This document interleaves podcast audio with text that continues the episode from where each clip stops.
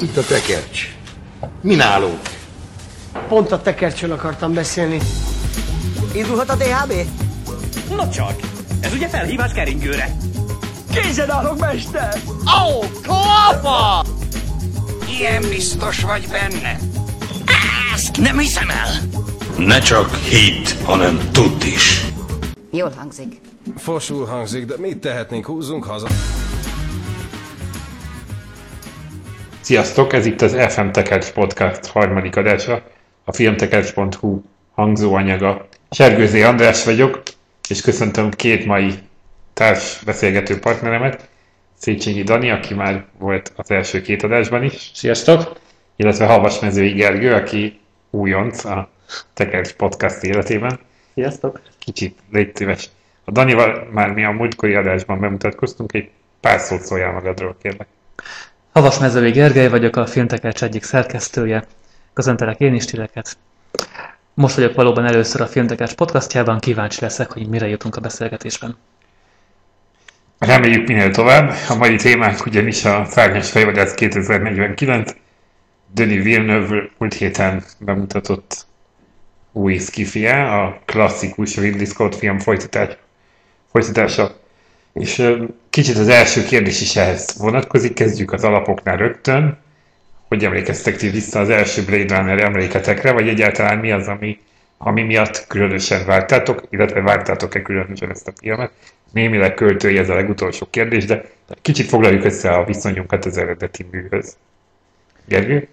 Kicsi voltam, amikor először láttam, kifejezetten kisfiú, ami azt illeti a film öregebb is nálam, és ahogyan Denis Villeneuve is mondta, vagy Döni, sose tudom, hogyan kell kiejteni. Szerintem francia, Ez egy- inkább Döni. Ez egy olyan élmény volt, hogy azt a mindenségét ilyet is lehet csinálni a sci-fivel. Lehet ennyire komor, realista, mégis színes. Egy földhazagas stílusban elmesélt ilyen nagy ívű történet. Ez pont az a film, ami az embernek megfogja a fantáziáját, és aztán el se ereszti, hanem ehhez mér mindent később. Én kb. három éve láttam először, de nyilván ez a film ezzel 13 évvel korábban készült el, mint ahogy születtem, úgyhogy én ez nemrég pótoltam. Nagyjából akkor, akkor is néztem meg, amikor hallottam, hogy készülni fog egy második rész, ilyen pár, pár évvel ezelőtt, és én nagyon kíváncsi voltam, mert már akkor is találkoztam ezzel a címmel rengeteget, mint referencia, mint mesternő, meg mint sci-fi kultfilm. És azt kell, hogy nem, nem voltam teljesen hanyatvágva, de, de mindenféleképpen én motosz, motoszkált a fantáziámba ez, hogy ez az egész világnak a képei meg a szimbolizmusa, ez nekem nagyon megmaradt, és mai napig így ilyen kellemesen gondolok rá vissza. De nem, nem tartozik a kedvenceim közé egyáltalán. Ö, ennek ellenére viszont egy nagyon vártam a második részt, tehát ahogy meghallottam, hogy kik játszanak benne, ki, ki rendezi, ki az operatőr, és hogy itthon forgatják, és, tehát ez nekem hatalmas ö, várakozásokkal töltött el. Azt hiszem, hogy mindaz, amit láthatunk az eredeti szárnyas fejvadásznak a, a stílusában, tehát ezek a borús utcák, a köd, az a, az a cyberpunk kettőség, hogy magas technika és low life. Ez korábban nem jelent meg ilyen erősen a vásznon, ha egyáltalán.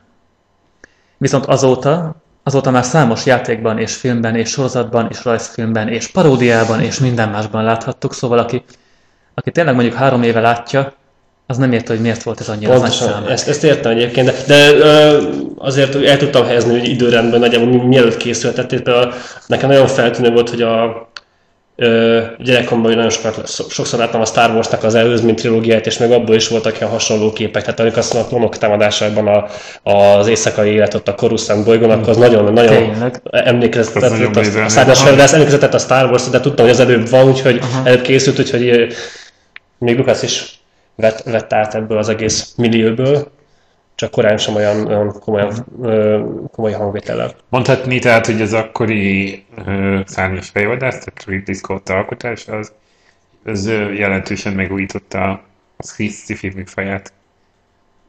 Kérdés. Valami nagyon újat mutatott, igen. Hát vizuálisan mindenféleképpen én azt, azt láttam, hogy az még mai napig is szerintem most kitalálnak moziba, akkor egy-két ilyen kukacoskodó emberen kívül szerintem mindenki ellenáll élve tőle. Ez, ez amit mondjuk az új film azt tudott szállítani még Hozni, mindig. igen. Igen, de az még mindig, mindig hasonló, csak már nem döbbenünk meg rajta az annyira. És legalábbis én nem tudtam annyira megdöbbenni rajta, mert tetszett, meg így ízlésesen volt prezentálva, mert a, a, vizu- a vizualitása a filmnek, de hát ez korán sem akkor, akkor a ütés, mint amit a 82-ben bevittek a Ridley Scotték. Igen. Erről is fogunk majd kicsit később beszélni, itt az operatőri munka kapcsán mindenképpen. De ne szaladjunk annyira erőre, hanem picit Gergőtől érdeklődnék a, az adaptáció mi voltáról. Ugye ez egy Philip K. Dick, az álmodnak-e az segíts, mert sose tudom. A bárányok, Androidok, elektromos bárányok. Igen, igen, Az igen. Androidok, elektromos bárányokkal. Tehát, hogy, hogy ez ennek az ilyen című Philip K. Dick regénynek adaptációja mind az eredeti, mind a mostani? Vagy hogy van ezt? Tegyük ezt. Hát... ö, Még, szóval nagyon kevés olyan Philip K. Dick adaptáció van, ami, té- ami tényleg adaptációnak nevezhető, mert az ő történetei annál sokkal hétköznapibbak, mint hogy jó filmet lehessen forgatni belőlük, Akkor ha egy ezekben vászonra visszük És őket. akkor, akkor mitől ilyen népszerű? Tehát hogy miért van az, hogy ennyi adaptáció Az ötleteitől. Tehát rengeteg ötlete van a könyvében, rengeteg karaktere, meg gondolata, amiből tök jó filmet össze lehet rakni, csak az nem az a sztori lesz, amit ő ezek mögé megírt. Mert Dicknél például a, a replikánsok, ő nem is annak nevezi, de mindegy, szóval ezeknek az androidoknak az ötlete, és az, hogy ki kell őket iktatni, és mind az egész háttér, ami mögötte van, ez egyébként egy nagyon hétköznapian megírt történetbe fonódik össze, sokkal több, nagyobb jelentősége van a könyveiben annak, hogy éppen hogy érzi magát a főszereplő, és hogy mit tudom én, hogyan vágyik mesterséges háziállatra ő, és milyen viszony a feleségével emiatt, mint annak, hogy milyen akciók zajlanak le, miközben megpróbálja elfogni a replikánsokat. Ennek ellenére rendre akciófilmek egyáltalán a történeteiből, tehát a, külön vélemény is nagyjából egy ilyen Igen. hasonló meg az Igen. emlékmás is, nem, nem tudom még mik- miket, miket adaptáltak tőle. Igen, szóval nem nevezném adaptációnak. Átemeli az ötleteit és a karaktereit, és a, mondjuk a világlátásának néhány elemét, és kész. Tehát ebből a szempontból, noha a két szárnyas fejvadásznak jelentősen más a története, mégis mind a kettő ugyanannyira nyúl vissza az eredeti regényhez. Alig. Alig, valamennyire, de alig, igen. És ha már itt vagyunk egyébként, még itt előzetesen beszélgettünk a felkészülés során, szóba került például a kamera által homályosan, amit a legjobb adaptációnak tartasz, és ami egy animáció, és szerintem erről kevesen tudnak, egy kicsit erről lehet, érdemes még. Ez az egyetlen olyan Philip K. Dick adaptáció, ami szerintem hűséges a regényhez, és megmutatja, hogy mennyire különösen gondolkodik és ír Dick. Dickről tudni kell, hogy masszívan drogozott világ életében, és vannak olyan regényei, amin nagyon érezhető, hogy tapasztalt abban, hogy milyen az, amikor az embernek el van szállva az agya. Na most a magamfajta, aki ezt nem tapasztalta meg, ezt csak irodalmi élményből tudja, de ehhez az irodalmi élményhez nekem ez a film áll a legközelebb a kamera által homályosan. Szerintem ilyet élhetnek át azok az emberek, akik nálamnál, hogy is mondjam, jártasabbak ebben a világban, mint ahogyan az a film viselkedik és kinéz, és amilyen annak a logikája. Tehát aki nem látta esetleg, így, így, így szerezhet tudomást, vagy így ismerheti meg jobban ezt a fajta világot. De térjünk rá egy kicsit most már erre a filmre inkább, és uh, arra, hogy uh, hogyan uh, jöttünk ki a moziból. Tehát tartsunk egy ilyen kört először, mielőtt részleteibe belemegyünk, hogy elvárások, vagy várakozások kontra kapott élmények. Többet vártunk, azt kaptuk, amit vártunk, kevesebbet vártunk, stb. stb. Én igyekszem mostanában úgy bevenni filmekre, amik úgy érdekelnek, hogy nem igazán akarok elvárásokkal menni. Ez mostanában álltam át erre, mert egyszerűen túl sok csalódás volt az utóbbi időkben, például a Kingsmannak a második része is egy olyan csalódás volt számomra, hogy így, hát most is még dolgozom fel. Nagyon kedveltem az első részt, de Szányos Vadász 2, az, vagy az első rész az nem volt annyira közel hozzám, tehát így nem volt, olyan, nem volt egy személyes sértés, nem, nem lett volna egy személyes sértés, ha esetleg nem sikerül jól. Szerencsére szerintem jól sikerült, tehát ez én egy nagyon színvonalas, nagyon érdekes és ilyen nagyon jó atmoszférával rendelkező filmnek gondoltam, egész végig nem unatkoztam rajta, de feltűnt az, hogy nem tudom, ilyet szoktam most, hogy hogy egy film lassú, az nem mindig probléma számomra, de érzem, hogy mások számára az lehet. Így közben kicsit úgy feszengtem a film alatt, hogy így, ú, ezen, ezen, ez így az átlag mozinéző, ezt nem fogja utálni. kicsit úgy érzem, mintha úgy aggódtál volna a többi Én néző. aggódtam, hogy ezt nem fogják eléggé befogadni, de nem tudom, ilyen, ilyen kollektív felelősséget éreztem az alkotókkal, de, de persze nyilván az én szórakozásom van fontos. úgyhogy én viszont élveztem a filmet, de feltűnt, hogy nekem, én azért elfáradtam rajta. Tehát, hogy hosszú volt, és ez csomószor nekem ez nem jelent olyan sok problémát, de itt most egy kicsit éreztem, hogy itt ebből a filmből szerintem 30 percet simán lehetett volna vágni. Amiben majd, majd vagy egyet, egyetértetek, vagy nem, majd mindjárt megvitatjuk. Érdekes, érdekes, mert rajtam pillanatok alatt átfutott ez a 100 160 perc, tehát hogy bennem pont az volt, hogy, hogy nagyon hasonló élmények fogadtak, mint, a, mint az első résznél. Hozzá kell tenni mondjuk, hogy hármunk közül én vagyok egy idős a filmmel egyedül, de én láttam legutoljára, tehát hogy nekem a szárnyas fejvadász sokáig egy bonanza banzai dalt jelentett. Aztán, aztán láttam a filmet, mikor nyilván kezdtem ért- értékelni, vagy én tudtam, hogy lesz, és akkor moziba kerül hasonló, has- stb. stb. Te is mondtál, Dani. De a lényeg az, hogy nagyjából ugyanolyan élményvilág fogadott, mert nagyjából ugyanolyan állapotomban fogadtam be a filmet. És éppen ezért lehet, hogy ez volt az, ami miatt azt mondtam, hogy, hogy ezt én ugyanazt kaptam, ugyanazt az élményt, mint az elsőnél, de jelentsen ez jót vagy rosszat. Ami nekem hiányzott az eredetiből és is, az, hogy az eredetit nagyon, tehát így utána olvasgatva, még előtte miatt megnéztem, meg a sírlabuszában is ez van, hogy, hogy az ember, az emberségünkről, meg általában emberi mi voltunkról szól. És én ezt sok más, vagy láttam hasonló, nem vagyok nagy skifi szakértő, de más hasonló skifiknél majdnem jobban éreztem ezt. És kicsit kevésbé tapasztaltam itt azt, hogy itt nekem most katartikusan át kéne esni egy ilyen folyamaton hogy én, hogy én a saját emberi mi voltomról gondolkodjak el a film hatására. Sokkal inkább egy ilyen érzés, érzelem, vagy egy ilyen érzésfilm volt. Tehát az a fajta hangulat, ami nyilván a síró, elsőben síró, neonfények között, eh, stb. Ez nagyon megvolt, és eh, ugyanakkor annyira, annyira sodort magával, nagyon elkapott ez az érzésvilág, hogy, hogy ettől, ettől aztán nem tűnt föl, hogy ilyen hosszú lenne a film. Ugyanakkor pont azt a fajta feszültségadagolást, amit, uh, amit uh, Villeneuve-nél nagyon szeretek, vagy amit megszoktunk akár a, a Politechniktől kezdve a Szikárión át az, ér, az érkezésig, azt itt kevésbé éreztem, hogy, hogy, hogy, hogy ez egy feszült film lenne, amit, amit sajnálok, mert ez szerintem egy kiaknázatlan, tehát egy óriási lehetőség lett volna. Lehet volna, hogy egy ilyen, hogy egy ilyen zseni, aki ezt így tudja csinálni, azt egy, az egy ilyen erős alapanyaggal ugyanezt meg tudta volna tenni. Nem biztos, hogy kell, de hogy ezt én így hiányoltam. Egy olyan jelenet volt, és nem is, azért, nem is a feszültségadagolás volt abban jó, ami, ami nagyon erősen ott volt a vászon a közepén, amikor először találkozik a K a, a, a, Az az emlékezet. emlékezet. Az emlékkészítő. Az emlékkészítővel, igen, köszönöm. igen. Tehát, hogy az a jelenet az szerintem zseniális volt, és előtte, utána úgy csorgadozott nekem a film, ami mondjuk jól esett, de kicsit olyan elpurlán kérdeztem. Gergő? Nekem volt egy fél órás bicikli után, miután véget ért a sajtóvetítés, és az alatt megírtam fejben körülbelül a kritikát. Ez elég ritka. Ez az kell, hogy egy film egy csomó gondolatot ébreszten föl azonnal. Engem nem annyira saját emberségemben ragadott meg a film, mint egyébként tényleg sok cifi, hanem inkább olyan gondolatokban, amik egyre aktuálisabbá válnak most meg a következő évtizedekben. Ha mesterséges intelligenciát teremtünk, az vajon mennyire lesz emberi, elképzelhető-e egyáltalán, kezelhetjük-e emberként. Attól nagyon izgalmas a film, hát azt mondhatnám, hogy egyedül attól nagyon izgalmas a film, hogy a fő karaktere replikáns. A főszereplője konkrétan nem ember. Ezt nyugodtan el lehet mondani, mert a film első percében kiderül. Mást egyébként úgyse fogunk most spoilerezni. Egyelőre, hogy még, kitalál, még kitalálhatjuk, hogy akár lesz egy spoiler szekció.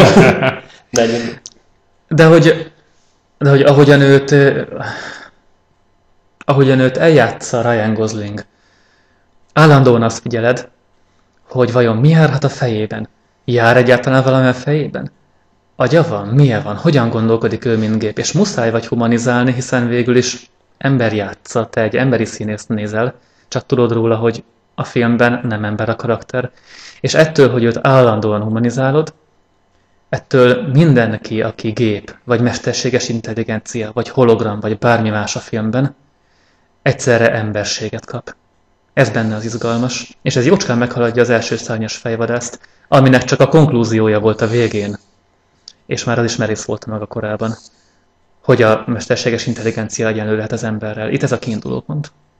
Holott ott pont a végén derül ki, ugye, kérdőjel, erről a szerkesztőségi listán sokat vitatkoztunk, hogy Descartes replikánsa vagy nem, és hogy a végén derül ki, hogy esetleg talán mégis az, és hogy ez a fajta, utólag tudjuk visszaértékelni az egészet, vagy És egyébként ezt a, e- e- ezt a dilemmát, ezt a kérdést, ezt ebben a filmben se oldották fel, de nem is, ö, hát egyáltalán nem, nem dőltek egyik irányba sem. A Descartes esetében? Vagy A Deckard, Deckard replikáns kérdés, ez nem, nem, Nem nem, nem válaszolták igen. meg ezt ebbe a filmbe, de utaltak rá, hogy ez egy kérdés még mindig. Igen, igen. Aztán kicsit elkezdtem gondolkodni a filmre, és azt mondjuk egy spoiler szekcióban tudnám csak kifejteni, hogy most akkor mi történik, mert kicsit összekavarodtam pár logikai dologban. Egy-két dolog nekem nem állt össze, de, de amúgy, amúgy egy elég, amúgy, amúgy követhető a film, tehát szerintem még, még egy ilyen ö, átlag mozinézőnek is követhető a, a cselekményvezetése. Egyébként ez volt egyik csalódásom, hogyha Villeneuve kimerte volna mondani például, hogy Descartes igenis replikáns vagy nem replikáns, akkor a magáévá tette volna egy kicsit jobban a szárnyas fejvadász univerzumot, akkor jobban úgy érezném, hogy ő most beleszólt az egészbe. Most egy kicsit úgy tűnik, hogy hűséges akart maradni az eredetihez, és azt mondta, hogy hát legyen úgy, ahogyan Ridley Scott elképzelte. De a másik oldalt sem, nem, nem tudom, igazából ugye vannak, vannak azok, akik régen látták a szárnyasfejvadászat, amikor még nem volt replikáns a Descartes, mert az csak egy rendezői változat keretében lett az.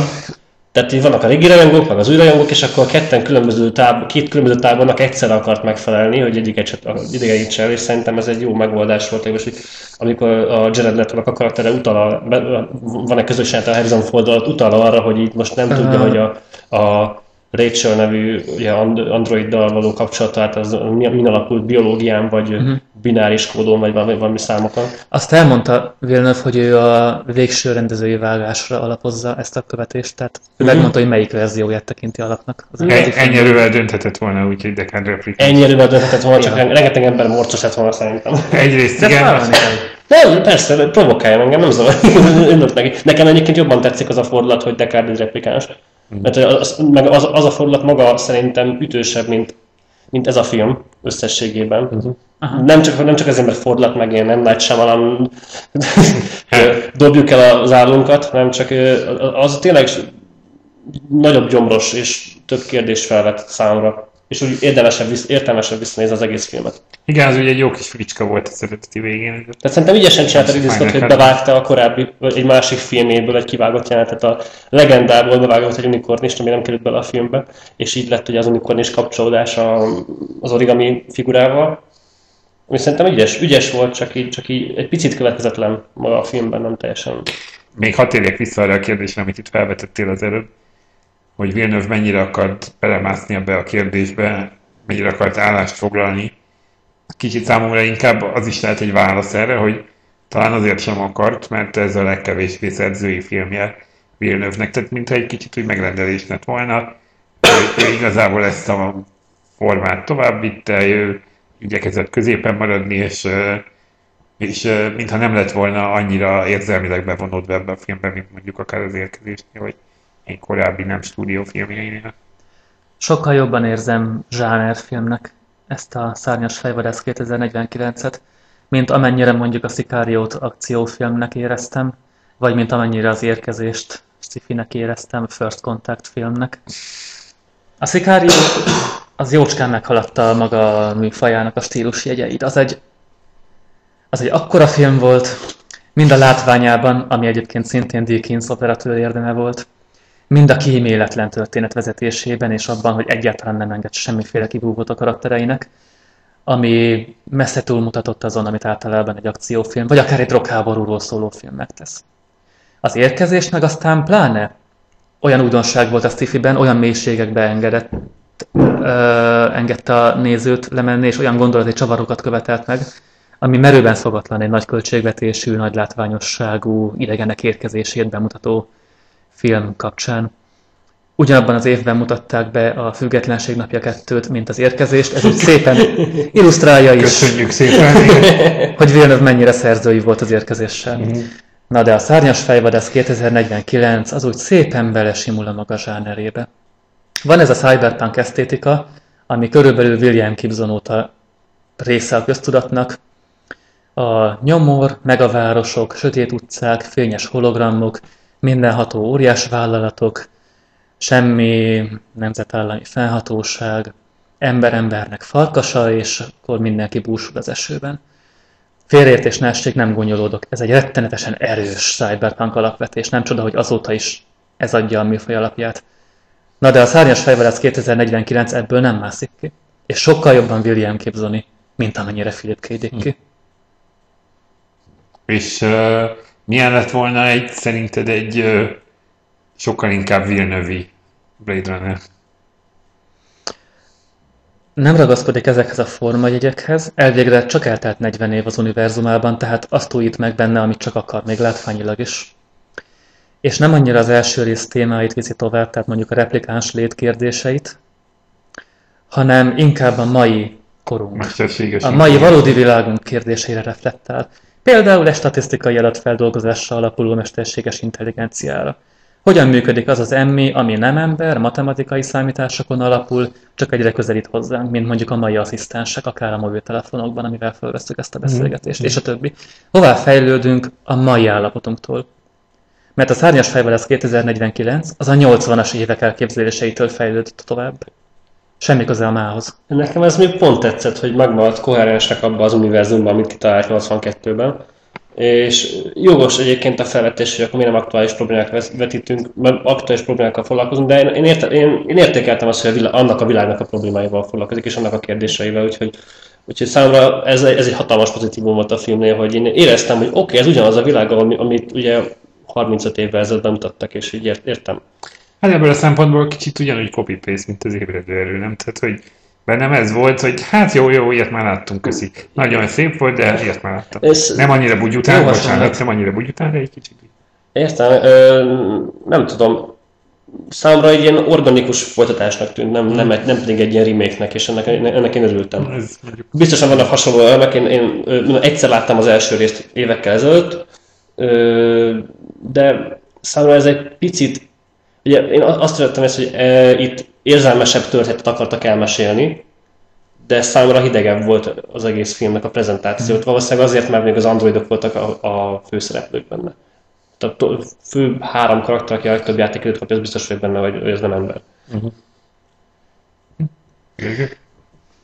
Ez végül is egy nagyon szép film. Szóval önmagában, mint filmalkotás, tök függetlenül attól, hogy milyen gondolatokat fejez ki, vagy nem fejez ki, mennyire mai, vagy nem mai, ez önmagában egy gyönyörű alkotás. Szóval határozottan megérte elkészíteni, határozottan jó film. Úgy jöttem ki onnan, hogy na most 9 pontot adjak rá a 10-ből, vagy merészkedjek még tovább. Végül is azért adtam rá csak 8-at, mert utána mindezt végig gondoltam magamban, hogy mi az, amit én hiányolok belőle, de közben nem voltam hiányérzetem. Közben az az érzésem volt, hogy azt a mindenségét, ez de jó nézni. Igen, ez a pontozás nehézségére jól rávilágít, hogy a, a, a tízet ahhoz mérem, hogy én nekem, hogy nem is az, hogy hogy tetszett, hanem hogy mennyire volt teljes a filmélményem, vagy hogy mennyire találok benne olyan dolgokat, amik mondjuk objektíve hiányoznak.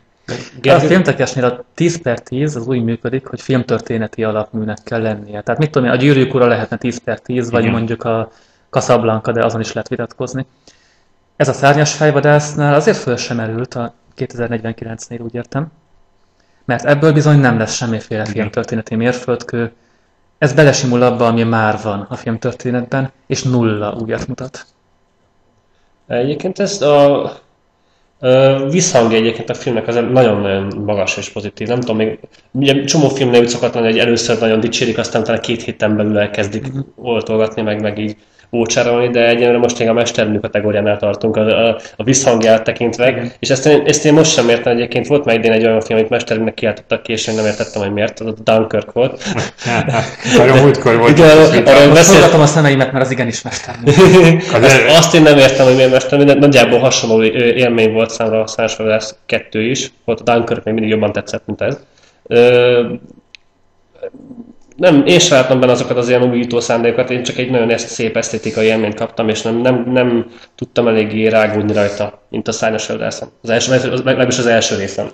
És kicsit, ha már, bocsánat, ö, nem tudom, ebben a témában van-e még, mert hogy itt a mesterséges értelemhez annyit vissza kanyarodnék, nincs, úgy látom. Tehát, hogy, hogy, hogy pont most összeírtunk, jelent meg egy cikk, összeszedtük a embernek látszó, de nem emberi ténye, lé- lényekről szóló ö, filmek listánkat, meg lehet nézni a filmtekercs.hu-n, és ebben írtam pont én az Ex Machináról, ami nekem az elmúlt években a leginkább hozta ezt az izgalmas kérdést, hogy hogyan járta körbe a mesterséges intelligencia előnyeit és veszélyeit, hogy hogyan lesz egy luxus lakásból aranykalitka, és ugye a, ennek egy kicsit úgymond a, a, a, ennek egy kicsit úgymond metaforája maga a főszereplő, hogy hogy lesz a minden igényt kielégítő mesterséges intelligenciából veszélyes lény.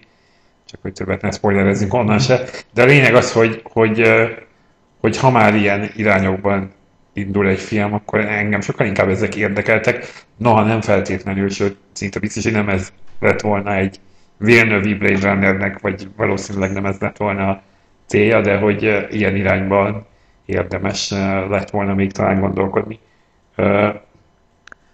Igen? Vannak a, a sci-fi, mint, mint óriási zsánernek mondjuk a legelső robot karakterei. Mondjuk, hogy mondjak egy uh, sci-fi robot android detektívet, akiről a legtöbb sci-fi rajongó körülbelül gyerekkorában olvas. Ő Asimovnak a Daniel Oliver nevű robotja.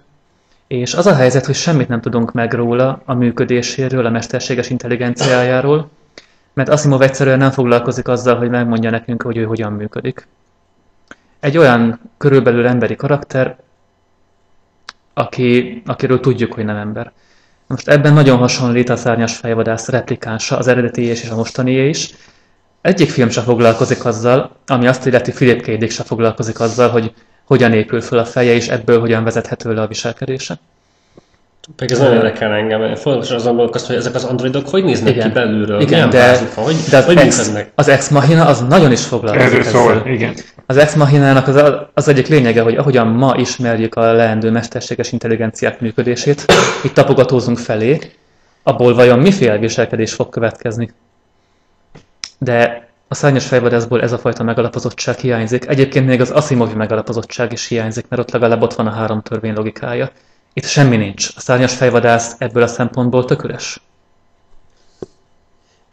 Beszéljünk egy kicsit még a, az egyéb az egyéb vizuális, meg audiovizuális oldaláról a filmnek, tehát hogy két dolog, ugye Roger Deakins neve már felmerült, illetve Hans Zimmer, mint zeneszerző, akit még érdemes megemlíteni. Számomra kezdjük az utóbbival, mert én ezt találtam nagyon markánsnak, hogy mennyire Vangeliszi a zenéje a filmnek, hogy, hogy kicsit úgy éreztem, és erről is már itt pedzegettem a beszélgetés előtt, hogy, hogy Vangelisnek a stílusát, mint átvette volna Hans Zimmer, és, és kicsit rá, úgy hajazott volna rá, vagy hogy is mondjam, úgy alázattal nyúlt a sztorihoz, hogy azt a fajta érzelemvilágot meg tudja idézni ő is, ne csak a képi világ, meg ne csak a rendezés, meg ez a lassan folyó történet, hanem a zene is. Ti ezt hogy látjátok? Szerintem utasításba volt adva a stúdió által Hans Zimmernek, hogy csinálj egy Vangelis zenét, és szerintem ez az ilyen közel sikerült. De nem tudom, én a Hans Zimmert nagyon kedvelem, én nemrég láttam is a Hans Zimmernek a koncertfilmét, amilyen tízest adtam, ami most elbizonytalanodtam. Nem egy, nem egy filmtörténeti alkotás a tízes, amit én láttam, csak én kimag, egy maximális élményt éreztem Aha. az egész végig. Tehát a Hans Zimmernek a munkásságát én nagyon szeretem, ebben én nem találtam semmit ebben a zenébe. Én, én nem, nem hiszem, nem, nem fog rákeresni, hogy hallgassam a Blade Runner-nek a zené, zenét, mert előtte is belehallgattam, mikor egy, a premier előtt egy pár nappal már nyilvánosságra került, hogy milyen, milyen a témája, és azt sem tartottam különösebben érdekesnek. Pár ilyen, ilyen, ilyen, nem tudom, ilyen szinti hang, aztán talán egy kis dobolás alatt, egy kicsit pörgesse az adrenalin, de azért nem, nem tudom, nem volt olyan negyedi számomra. Hát inkább vizuálisan tetszett, ha már választani kéne, hogy audiovizuálisan, akkor inkább Arra nézni volt, elérkezett a szemem. Később visszatérünk a látványvilágra, de még esetleg a zenéhez kell. Elég keveset tudok mondani a zenéről, semmiféle benyomást nem tett rám. Közel nincsen Vangelishez. Vangelis szeretik valami rejtélyesoknál fogva szintipopnak leegyszerűsíteni azok, akik nem hallgatnak Vangeliszt, de hát hallgassátok csak meg a, az első El Greco című albumát. Na.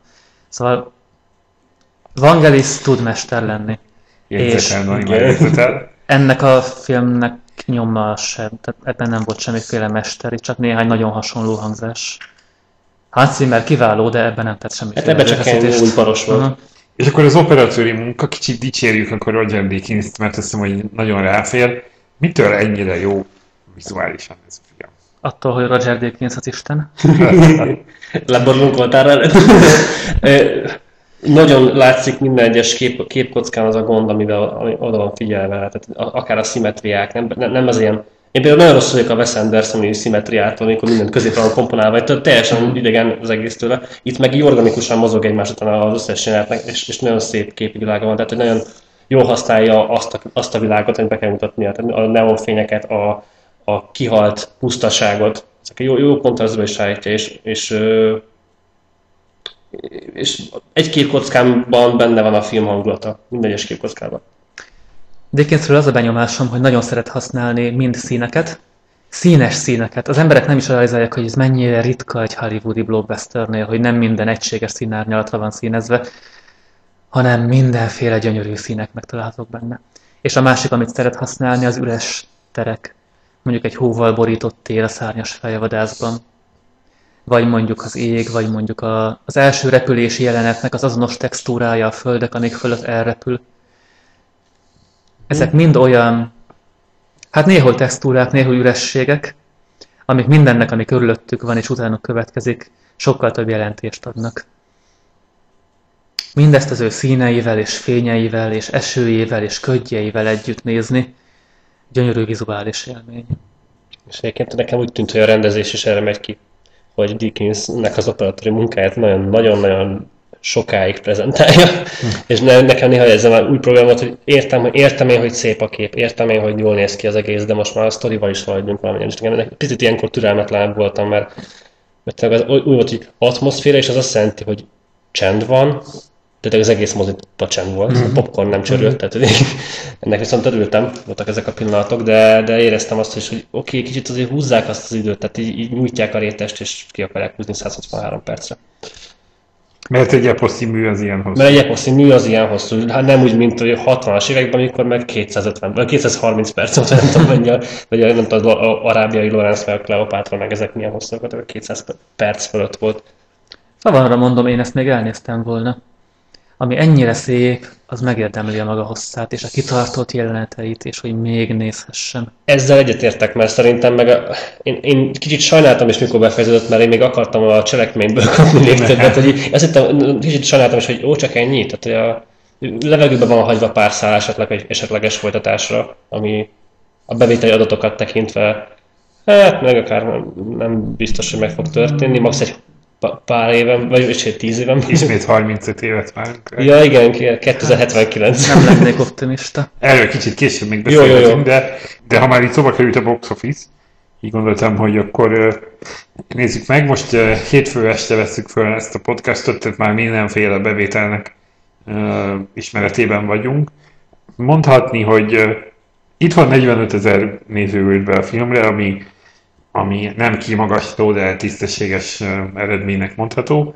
Ezzel a, a heti bevételek első helyén végzett idehaza, de látszik, hogy nem, nem, nem fog ez így maradni. Tehát valószínűleg már a követ nem tudom, mik vannak most. Szerinted nem fog terjedni egyébként a filmnek a jó híre? Tehát én ö, ezt nem tudom, hogy a második hét mennyit fog visszaesni. Nem, nem jellemző egyébként, hogy nagyon sokáig tartják a filmek magukat így hétről hétre, csak így mindig, mindig ugye van visszaesés, attól függ mennyire nagy, de azért elég pozitív visszhangja van a sajtó szempontjából a filmnek. Ez igaz, mondjuk Nándi a box office szakértőnk, most Igen. lehet, hogy meg tudná mondani ezt a Igen, dolgot. bár a közönség, no, én a közönség szerintem a, ilyen is is lesz nagyjából a visszajelzés. E- Egyrészt igen, másrészt meg én azt gondolom, hogy pont az ilyen rajongói filmeknél, a, tehát, hogy itt várok nagyobb visszaesést, mert aki meg akarja nézni, az rögtön Ja, az megnézi. már hamar, igen. Uh, aztán pedig, tehát hogy kevésbé a szájhagyomány, mint inkább a rajongás jellemző arra, hogy ki mikor, hogyan nézi meg ezt a filmet, és ezért aztán szerintem nincs egyszerű dolga, de most így jövő heti premierek ismeretében lehetne erről részletesebben szólni. Ami viszont nagyobb gond, az pedig a 30, eh, 31 millió dolláros nemzetközi bevétel, vagy amerikai bevétel, ami, ami, ami elég kevés ahhoz képest, hogy 150 millió dollár volt a Igen, és azt hiszem a 50 millió, Bekerülési 50 millió körülre predestinálták, aztán Igen. ebből hatalmas visszaesés lett, nem tudom, hogy sikerült egyébként, de igen, ez egy ilyen ö, nullszaldós film lesz valószínűleg, hogyha jól jön ki minden. Hát nemzetközi szinten volt meg neki az 50, és uh, még csak most derítették ki, hogy mikor lesz egyáltalán a kínai bemutató. Az még sokat számíthat. De nemzetközi szinten prognosztizálták az 50-et. Tehát a, a, nem, a Ne, nemzetközi szinten valószínűleg be is jött az 50 Igen. millió, tehát most összesen Ja, hogy az amerikai... Hát összesen, 31, összesen igen, már nagyjából 70 milliója van, ez mindig a filmnek Igen. a költségvetésnek a fele, plusz, market, plusz marketing is van, mert rengeteg plusz, plusz összeget be kell hoznia még ennek a filmnek sajnos. De hát igen, ez egy, ez egy arthouse film 250 millióból, ami nagyon ritka. Igen. És emiatt érthető össze. Legalábbis én értem, hogy miért, miért nem megy rá annyi ember. Hiába Harrison Ford, meg Ryan Gosling és Jared Leto, akik most ilyen top színészek.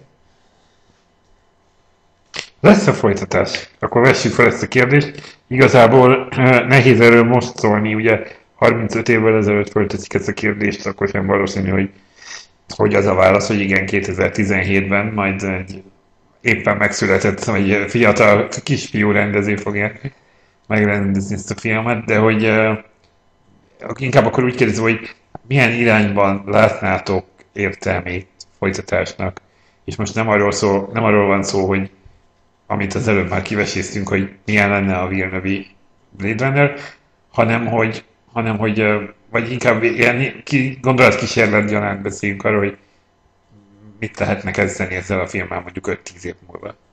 Ezzel a történettel, bocsánat. a történettel vagy a filmmel, mint Nem. kereskedelmi termék? Nem, nem, nem. A Tehát, történet. tehát magával a, hogy mondjam, akkor ezzel a mitológiával. Én nem, nem látok folytatást, tehát ugyanezt a replikáns, egzisztenciális kérdést el lehet mondani még egy, még két, még három történetben is, de mint téma szerintem körülbelül elmondott ez a két film a maga univerzumának a replikánsairól majdnem mindent, amit el lehet mondani, meg az ő emberségükről. Kibővíthető lenne a világ, lehetne benne keresni más történeteket, más kalandokat, de minek? Ez egyértelműen replikánsokról szól maga a Blade Runner. Egyáltalán nem látok folytatást. Ilyen szkeptikus vagyok és stúdió szempontból nézem, hogy esetleg egy, nem, nem, nem a közeljövőben lesz folytatása, meg maximum majd megint egy jó pár évvel később, de akkor már nem tudom, remélem, hogy nem így lesz, de sanszos, hogy Harrison Ford az már abban nem lesz benne, úgyhogy én vagy nagyon fura lenne egyébként, hogy 5 éven belül lenne folytatás, akkor mi lenne a címe? Egyértelműen 2054. De, és ez úgy nem egy, nem egy olyan ütős cím, vagy nem tudom.